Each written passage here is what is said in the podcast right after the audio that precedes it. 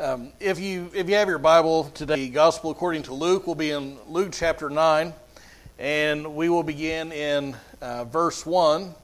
Luke chapter nine and verse one, and we are continuing our study in Luke. And you'll remember that Jesus has uh, he's been spending quite a bit of time in the region of Galilee, and we're nearing the end of his time here. Now, just to kind of orient you, Jesus uh, he would move on to a different place. And so Galilee is, is kind of a, a, a sizable region. He's been spending a bit of time, but he is getting ready to leave, and he's going to be headed off to Jerusalem, where he will eventually be sentenced to death on the cross, uh, crucified, and will rise again. Now, kind of the, the climactic event in his time in Galilee is um, the feeding of the 5,000. Probably you're familiar with that. If you've been in church for a while, you probably have heard that uh, or read that incident out of the Gospels. And so that is really the climax of his time in Galilee. And so that is next, should, Lord willing, it'll be next week's text. Okay, and so um, we have next week's text will probably be the feeding the 5,000. That will lead to Peter's confession that Jesus is the Christ of God, and that will be probably the week after that. And uh, like I said, then it goes on at the end of chapter 9 and begins his, uh, his trek to Jerusalem. Now, today's text is really leading up to this, and you remember that he's been Jesus has been going around healing, he's been teaching, he's been preaching, he's been casting out demons, been doing all these things. And and one of the reasons he's doing that is because he's giving his disciples on the job training.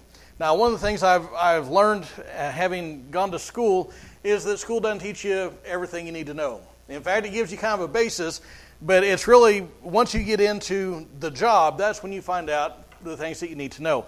And, and so, so Jesus has been going with his disciples. He's been showing them what to do. He's been showing them how he ministers. And now he's going to send them out on their own. He's going to send them out in pairs. Our text today doesn't tell us that one. Uh, some of the other gospels do. But he's going to send them out on what we might call a short-term mission trip. He's going to send the 12 out in pairs. So there are going to be six groups of two that go out and minister. Now, that's kind of our, our backdrop. He's showing them what to do, has shown them what to do, and then he's going to send them out on their own. So, if you found Luke chapter 9 and are able to, I'd like you to stand with me in honor of God's word.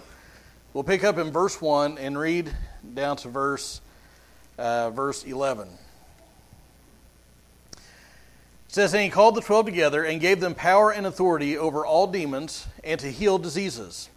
And he sent out, uh, and he sent them out to proclaim the kingdom of God and, and to perform healing.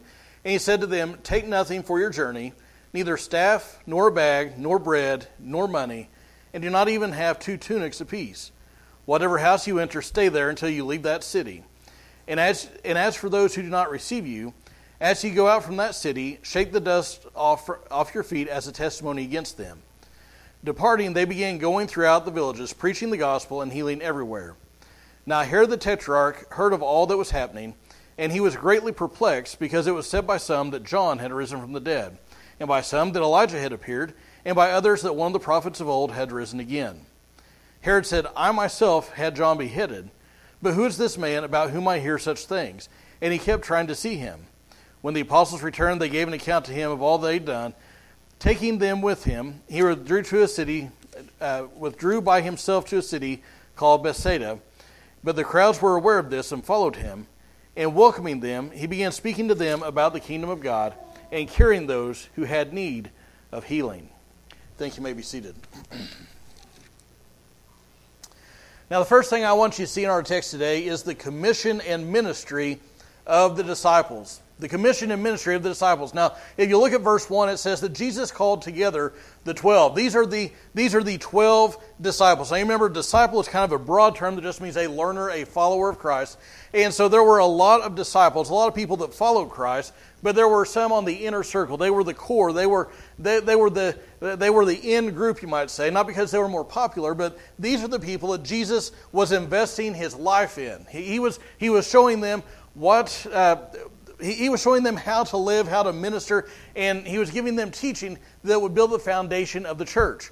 And so he, he calls these 12 together, and you'll notice in verse 10, the wording switches. It doesn't talk about them being the 12, it doesn't call them disciples, it actually calls them apostles. Now, apostle has the idea of being sent. And so Jesus sends these men out, and then they come back in, they return and give a report. They have a debriefing, you might say, of all that they've done and said. And he gives them authority. They, they, they were basically his ambassadors. Now, if you look at verses 1 and following, he gives them authority over diseases and demonic powers and, and gives them, the, the Bible says, power and authority. Power and authority to cast out demons and to heal diseases. Now, no doubt the disciples, the apostles, did some amazing things. They, they, would, they would cause the blind to see and the, the lame to walk, the deaf to hear, and so forth. They, they, they did all kinds of miracles and, and performed exorcisms, but they didn't have that ability within themselves. See, that's one of the big differences between Jesus and the apostles. Jesus could do it because he is God incarnate. They could do it because they were entrusted, they were empowered by Jesus to do these amazing things. It was a delegated authority. Jesus had within himself, he is the source. They were the ones who were dependent on him. He was the vine, they are the branches, so to speak. Now, when it says that he gave them power, that's the, that's the ability to work miracles. So let's say that they, they came across somebody who was blind, who couldn't see.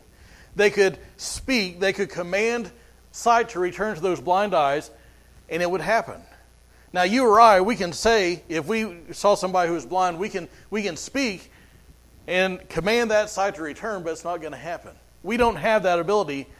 The apostles did. It had been granted to them by Christ. But he also gave them authority, the authority to cast out demons. Now, again, you had to have the authority of God to cast out demons. And we see sometimes in the Bible that there were people that didn't have that, that tried. So, for instance, in the book of Acts, there was a time where there were seven men, seven Jewish brothers, who were the sons of a chief priest, and they went around, this is in Acts 19, and they went around and they were doing exorcisms. They were trying to cast out demons, and they had heard that Paul was having some success by casting out demons in the name of Jesus. And so the Bible says that these seven Jewish men, these seven exorcists, went to someone who had a demon, and they said, We, we, we, we cast you out by Jesus, whom Paul preaches. Do you remember this story? And, and the man, the, the demon speaking through the man, said, I, I know Jesus, I recognize Paul, but I don't know who you are.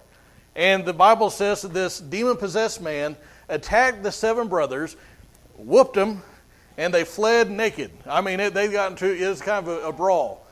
And so, so, the, so there were these people who couldn't do what the apostles did. In fact, some of the apostles, uh, even, even though Jesus had sent them out, again, they didn't have this ability within themselves because if, uh, if you have your Bible, you can look down a little bit lower. In verse 37 and following, there's an account where Jesus has some of the disciples up on the Mount of Transfiguration. He comes down, and there's a man who greets Jesus and says, Could, could you cast out this demon because my, my child is, is possessed, and, and sometimes it, it throws him into the fire and does all these things? And I brought him to your disciples, and they couldn't do it they, they it, like I said, it was not an ability, it was not a power that they had within themselves. They had to depend on Christ. Now, I, I want you to see their, their, their mission. Next, I want you to see their proclamation. Their proclamation, look at verse 2. It says that he sent them out to proclaim the kingdom of God and perform healing. What we always want to focus on is the healing. We want to focus on the miraculous. We want to focus on, on the supernatural. And that's impressive stuff, but it's, it wasn't like Jesus sent them out just on a healing mission. Those things are good, it, re, it relieves human suffering, but he sent them out primarily to proclaim the kingdom of God. Now, healings, exorcisms, all those things are not an end in themselves. Like I said, they, they do benefit humanity. The main thing was that they were to proclaim the gospel. Now, what does it mean to proclaim the gospel? It means that they were to, to, to preach, to herald, to, to cry out, and tell people about the kingdom of God. They were to call people to repentance and faith in Christ. For He is the only way to enter the kingdom of God. He is not a pretty good way. He's not one among many ways. He is not the best way. He is the way, the only way to get to heaven. It's not by doing good works. It's not by trying your best is not by being sincere because you can be sincerely wrong. I mean, I, have I remember one time Scarlett and I went to a, a restaurant. It was one of those rotating restaurants. It was up in was it, Kansas City? Is that where it was? Has anybody ever been to that? The, the rotating restaurant. And I swore we were turning one way, and she said, "No, we're going the other way." And I was sincere in my belief, and so we made a bet. I was sincerely wrong, and I ended up what was it? A 20, was it twenty minute, 30, 30 minute foot rub. I was sincerely wrong, and it it cost me.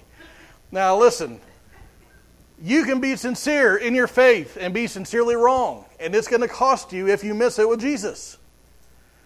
It's not due to your heritage. It's not because your, your, your parents had a faith. It's not because your good friend has a, a faith.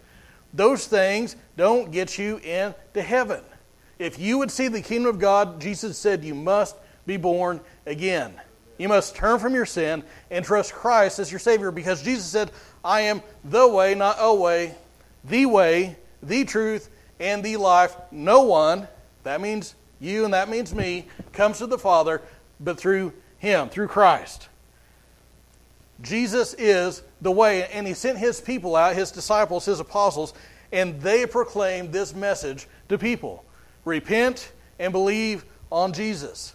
So the question that you need to ask today is Are you headed to heaven when you die? Because if not, you can remedy that today. Repent and believe the gospel. Believe on Christ today. So, so what was the purpose? We see the proclamation. What was the purpose of the miracles since they were not an end in themselves? Well, like I said, one, one purpose clearly was to benefit humanity, to relieve human suffering.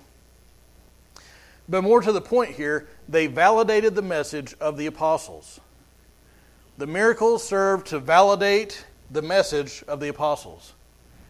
Now, we're very, we're very fortunate today because we have the completed canon of Scripture. We have the Bible. For much of, of Christianity, uh, the, the first many years, they didn't have all of Scripture written down in one place. But we have that. And so, what, what God would do, see, we, we read the Bible and we see all these miraculous things happening. And I think sometimes we think in our minds, well, miracles just happen every day in the Bible. It's just all over the place. Miracles are happening here, and you go over there, and, and something miraculous happened. Most of the time, they didn't happen. The miracles were a uh, they were a rare event, and usually, if you'll if you'll pay attention to when they happen, they generally happened around times when God was giving Scripture. They've served to validate the message of the person who is giving this, this, uh, this teaching. And so, so as, these, as these apostles went out, they're proclaiming the gospel, God validated their message through miracles. You say, well, where do you see that in Scripture? Well, John chapter 10, verse 25. Jesus answered them, I told you, and you do not believe. The works that I do in my Father's name, these testify of me. Or 2 Corinthians 12 12. The signs of a true apostle were performed among you with all perseverance by signs and wonders and miracles. Or Hebrews chapter 2, verses 3 and 4. How will we escape if we neglect so great a salvation? After it was at first spoken through the Lord, it was confirmed to us by those who heard. God also testifying with them, both by signs and wonders and by various miracles and by gifts of the Holy Spirit according to his will. So Jesus sent these people out to proclaim the message repent and believe the gospel, Re- believe on Jesus Christ for the, for the forgiveness of sins. And then he validated that message with miracles, with the exorcisms, with the healings. And finally, before we move on to Herod's uh, response to all this, I want you to see their provisions. Look at verse 3 or, or more accurately, I guess you'd say the lack of provisions that Jesus sent him out with. He says, Don't take anything for your journey, don't even take a change of clothes. Now, clearly, this is not a command for all people at all times and all places. Because later in, in uh, even in the Gospel of Luke, Jesus tells them to take supplies. He said, You remember when I told you don't take anything? Well, this time you take stuff. So he's not telling missionaries, go out unprepared. He's not telling us whenever we travel, travel so light you don't even take a suitcase. Don't, don't bring money for food. He's not saying that. So why did he tell them, tell them, tell them this now? Well, he told them this because these things were not to be their focus. Their focus this is supposed to be on preaching the gospel. And, and he was showing them when you put Christ and his kingdom first, God and his righteousness first, all these things will be added to you. In addition to this, it's a short term trip. They don't need a whole lot. And I think as, as we try to apply this to ourselves, I think the, the point is that, that just like with these apostles, God will take care of us. When we put Him first, when we, when, when we make the focus of our lives the advancement of His kingdom, when that is our priority, He will care for our needs. So, these disciples, they, they go out, they're traveling in pairs, they're, they're traveling lightly, not a whole lot, uh, not a whole lot's going with them. And Jesus says, when you get to a city, verses uh, 4 and 5, when you get to a city, if you're welcomed into a house, you stay in that house until you leave the city. In other words, don't go to a place and you sit up there for a while and you say, you know what? This is a pretty nice place, but down the street, there's a little bit better neighborhood. And I bet if I can if I can just smooth with the right person, that they'll invite me into their home, and I'll have a little bit better accommodations.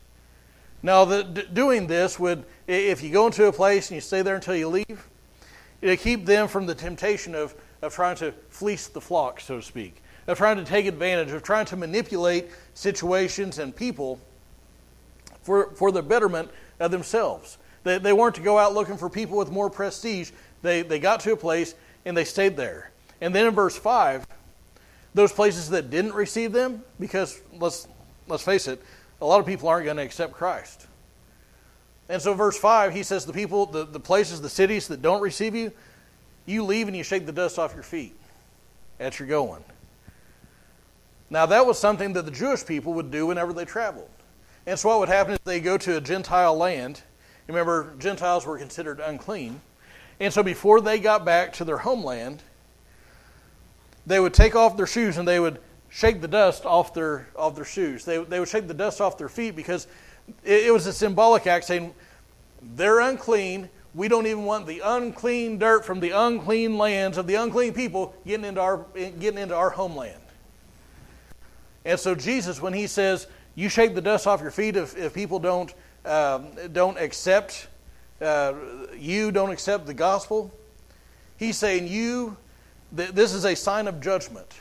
That these people are unholy, are unclean, and, and it's, it's a symbolic act of judgment. Now, this flies in the face of everything that we do in the American church, doesn't it? Because what we do in the American church is we would never, never talk about shaking the dust off our feet if somebody doesn't accept we would never, Jesus said, don't cast your pearls before swine.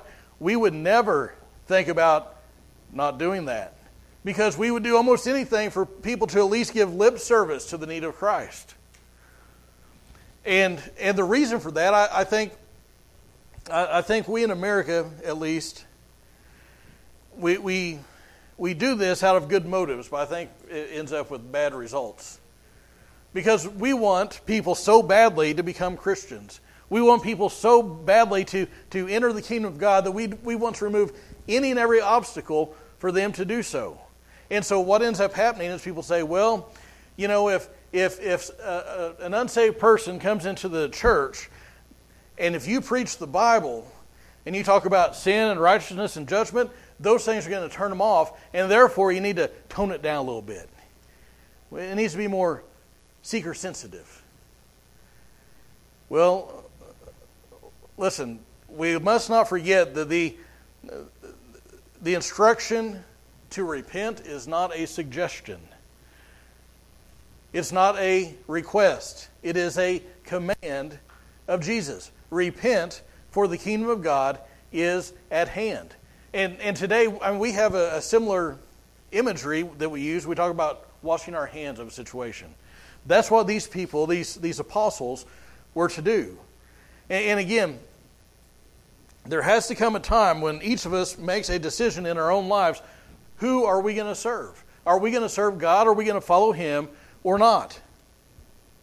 And then the question I want you to ask of yourselves, I want to ask you, and, and I want you to answer in your own heart who are you serving? Have you made that choice to follow Christ? Have, have you put your faith in Him? Have you surrendered all to serve the Lord? You say, No, not yet. Well, what are you waiting on? What are you waiting on? Now, we need to move on to the second point. um, look at verses 7 to 9. These will go pretty quickly. We, we, we've seen the commission of the disciples, we've seen their ministry. Next, I want you to see the confusion of Herod. The confusion of Herod. Verse 7 mentions Herod the Tetrarch. Now, again, try to orient you. There are several Herods mentioned in history and in the Bible. There was Herod the Great. He was alive when Jesus was born. He died soon afterwards. He, his kingdom was divided into three different parts, and three of his sons ruled over about a third of that, of that kingdom. One of his sons was also named Herod. His name was Herod Antipas, and that's the Herod that we see in our text today. This is, this is the Herod that had John the Baptist put to death. This is the Herod that later, when Jesus was, he goes before Pilate. Pilate finds out that he's from Galilee, and, and so Herod's over that part. So Pilate sends him to Herod. That's, this is the Herod that is in view. He hears about all that's happening, especially Matthew 14 says he hears specifically about Jesus, and the Bible says he is greatly perplexed. Now, the word perplexed, the, the word that's translated that uh, as perplexed, has the idea of a traveler who's, who's going along. Remember, they didn't used to have Google Maps, they didn't have Rand McNally, um, they, they didn't have any of those things. And so a traveler's going along, and they get to an intersection. There are paths that go out different ways, and only one of them gets to his location. And this perplexed traveler is looking at those. There are no road signs and they're trying to figure out which path to take. And that, that feeling of trying to figure it out, of anxiety, of, of, of confusion, of worry, of, of all those things, that has, that, that's perplexed. And so Jesus, uh, Jesus is sending these people out. He's doing these miracles. Herod hears about it, and the Bible says he's perplexed. He's at a crossroads in his life. And, he has to figure out what to believe about Jesus, and he is perplexed. Now, Matthew 14, 2 says that he suspects this is actually John the Baptist raised from the dead, that's why he's he has these miraculous powers. Which, frankly, I think it sounds like a guilty conscience because he knows he shouldn't have had John beheaded. But again, notice verse 9. He asks a question. He says, Who is this man? Who is this man? Then it says he kept trying to see him. Now, first, he asked the most important question Who is Jesus? Who is this man? That's a question we all must answer. And if our answer is anything, but he is our personal Lord and Savior, we're doomed for condemnation. You can say he's a good teacher. Yes, he is. He, he's a miracle worker. He's all these things, but he's a whole lot more than that. He is God incarnate. He came to save us from the wrath of God that our sins deserve. And he'll save any and all who come to him in repentance and faith. He'll wash our sins away. But notice, too, the Bible says in verse 9 that Herod wanted to see him.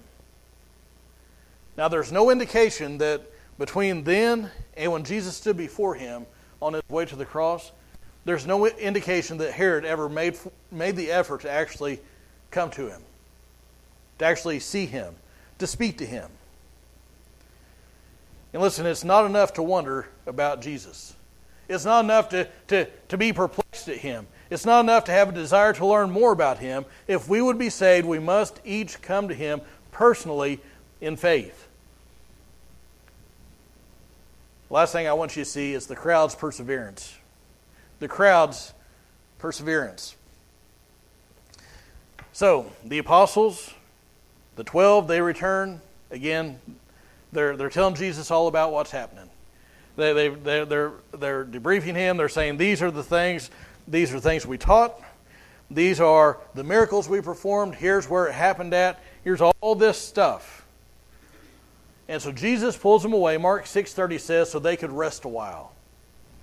Because they were so busy, Mark 6 tells us, they were so busy, people were coming and going so much they didn't even have time to eat. This shows me they were not Baptists because we make time to eat, but they couldn't. They were so busy with people always come to Jesus. I, I have this problem. Can you, can, can you explain this? Can you heal me? I have all this stuff happening. So all these people are coming to Jesus. Jesus says, you know what, guys, let's go away and rest a while. Matthew 14 also tells us this is when Jesus found out that Herod had beheaded his cousin, John the Baptist. So probably he was wanting to get away from the crowd a little bit and grieve. And he's probably wanting to take the disciples aside, teach them, say, okay, now you did this in this situation. Next time, maybe do this. And, and give them some instruction. But there was no rest for the weary. Because the crowds found out where he was going. Look, look at verse 11. Here's one of the most amazing things. They, they, go, they, they withdraw. Verse 11 The crowds were aware of this and followed him. And here's, Here's an amazing thing He welcomed them. He didn't say, Oh, scram, get out of here. At least give me a day. Give me an evening, would you? I need to talk to my guys. I need to, I need to, I need to process that my cousin has been beheaded. I need to do all these things. Give me a minute. He didn't say any of that.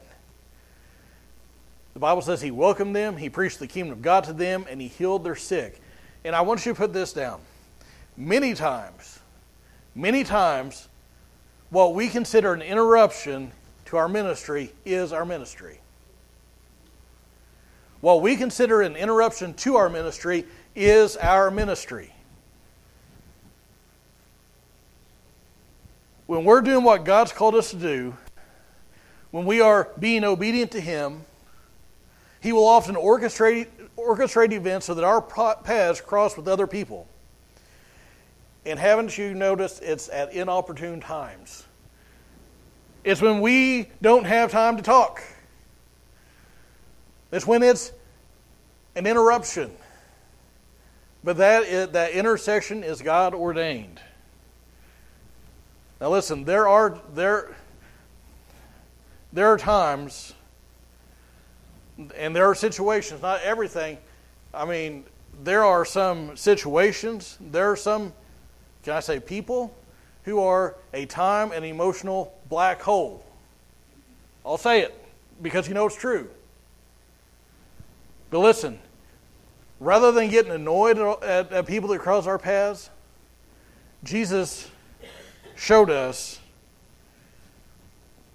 that is our ministry an interruption to our ministry is our ministry many times. I want to encourage each of us, myself included, to be on those lookouts because those interruptions are, are oftentimes our greatest area of ministry. But how often do we say, Well, I can't talk to you, I can't talk to him, I can't talk to her because my schedule doesn't allow it? Because I need to do X, because I have this deadline, because you know I'm I, can't I can't stop and help somebody. I got to go teach the Good Samaritan. Jesus put these disciples into service. They were trained, they served. But notice they didn't head out on a long term mission trip at first. They did get there, but not at first. They started small, they came back. And then they used the knowledge that they gained from that trip and they adjusted accordingly on the next one. And maybe that's where you are today. Maybe God is calling you to something. He's calling you to some area of service. He's calling you to be obedient in some way. And listen, it's okay to start small. It's okay to do something for a set amount of time, even if it's a short time. And then regroup and revise. Sometimes say, "Well, I don't want to. I don't want to do this. I don't want to volunteer for this, because then I might be stuck in it for five years, ten years, the rest of my life? Would you be willing to be, to be used by God even in, in the short term in some way? Or maybe you're here and, and you're like Herod and you are frankly perplexed by Jesus. He confuses you. Maybe you're kind of scared because you're afraid of what he might require of you. Say, well, I, I would put my faith in Christ, but that might mean that I need to break off this relationship. That might mean that I need to, to change this part of my life. Listen, those are going to be some small things in the light of eternity. Turn to Christ and live. Or maybe you need that reminder that, that sometimes interruptions to your ministry are your ministry. Sometimes you say, Well, I don't have a ministry. Interruptions in life are an area of ministry, many times. Listen, those people that we run across are more than an annoyance. They are people that God has sent our way to be a shoulder to cry on, to be a source of godly counsel, to be a source of encouragement, and so forth. So be on the lookout for those opportunities that God has, has sent your way and He will send your way. Why don't you stand with me as a musician comes? And as you stand, I ask you to bow your heads and close your eyes.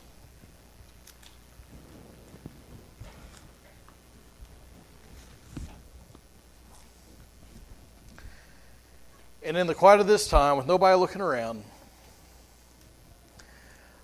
I just want to uh, I want to ask you are you willing to be used by God?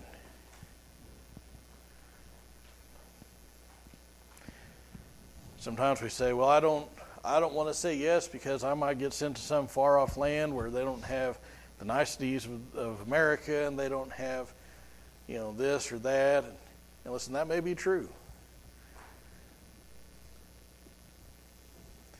But many times, God calls us to serve right where we are in the mundane things in life, in raising a family,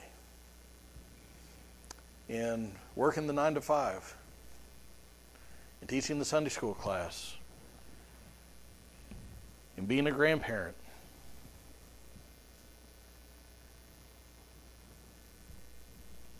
Are you willing to be used? Maybe He's called you to something more than that, to some area of ministry.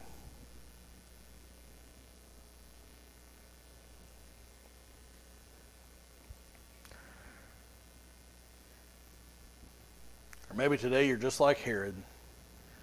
You're perplexed. You don't know what to think about Jesus. Listen, He is the Savior of the world. And all, from every tribe, tongue, nation, all groups. It doesn't matter if you're an American or not American. If you've been in church a whole bunch or not very much,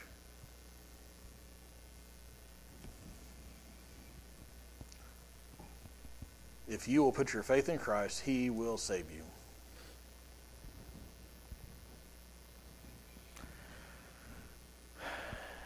Heavenly Father, Lord, I pray that even uh, today, as we consider these things, we think about the disciples, and we know that they are uh, just ordinary men. They have feet of clay. So many times they miss it, and we can identify with that because we miss it so often too. Thank you that you don't uh, just cast us off to the side when we do mess up. And God, I pray that if there's somebody um, in whose hearts you're working and drawing them to yourself for salvation, for service, or whatever it is, I pray that you would help uh, help each one in the ways that they need. God, help us all as we uh, go through life and have our plans to recognize that um, those things that we see as an interruption many times are, are opportunities. Not just interruptions, they're intersections. And help us to make most of those times. God, we thank you for your love and for your care, that you uh, hear and answer our prayers. In Jesus' name, amen.